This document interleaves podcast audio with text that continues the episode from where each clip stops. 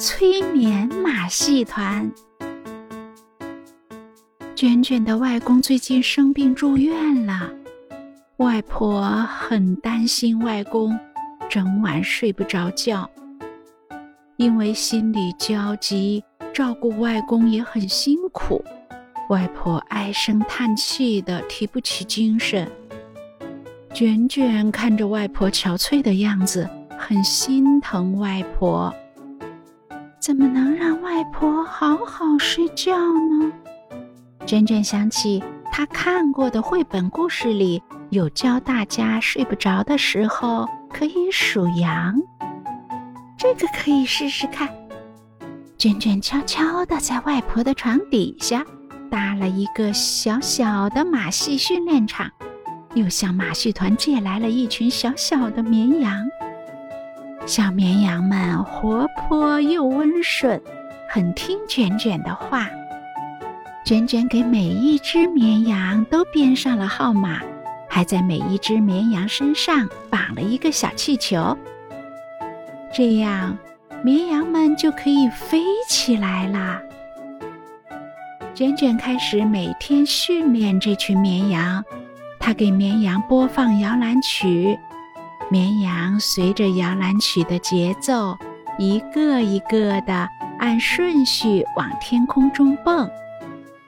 小绵羊们，你们做的真好！练习了几次之后。绵羊们已经能准确的跟上节奏了。这天下午，卷卷又在给绵羊做训练。突然听到哒哒哒的脚步声，外婆进来了。嘘，大家安静！卷卷赶紧命令绵羊不要发出声音。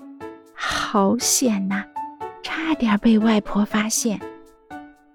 外婆离开房间，卷卷继续训练绵羊。等到夜幕降临，外婆准备睡觉了。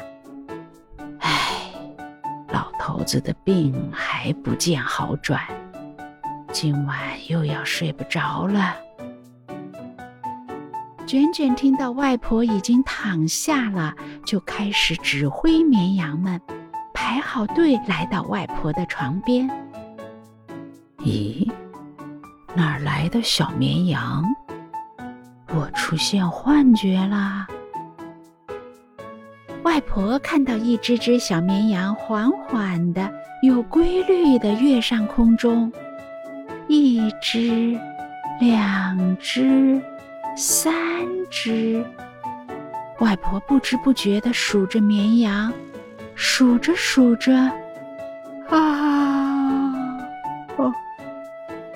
外婆打了一个大大的哈欠，她觉得越来越困了。很快，外婆就进入了梦乡，发出了轻轻的鼾声。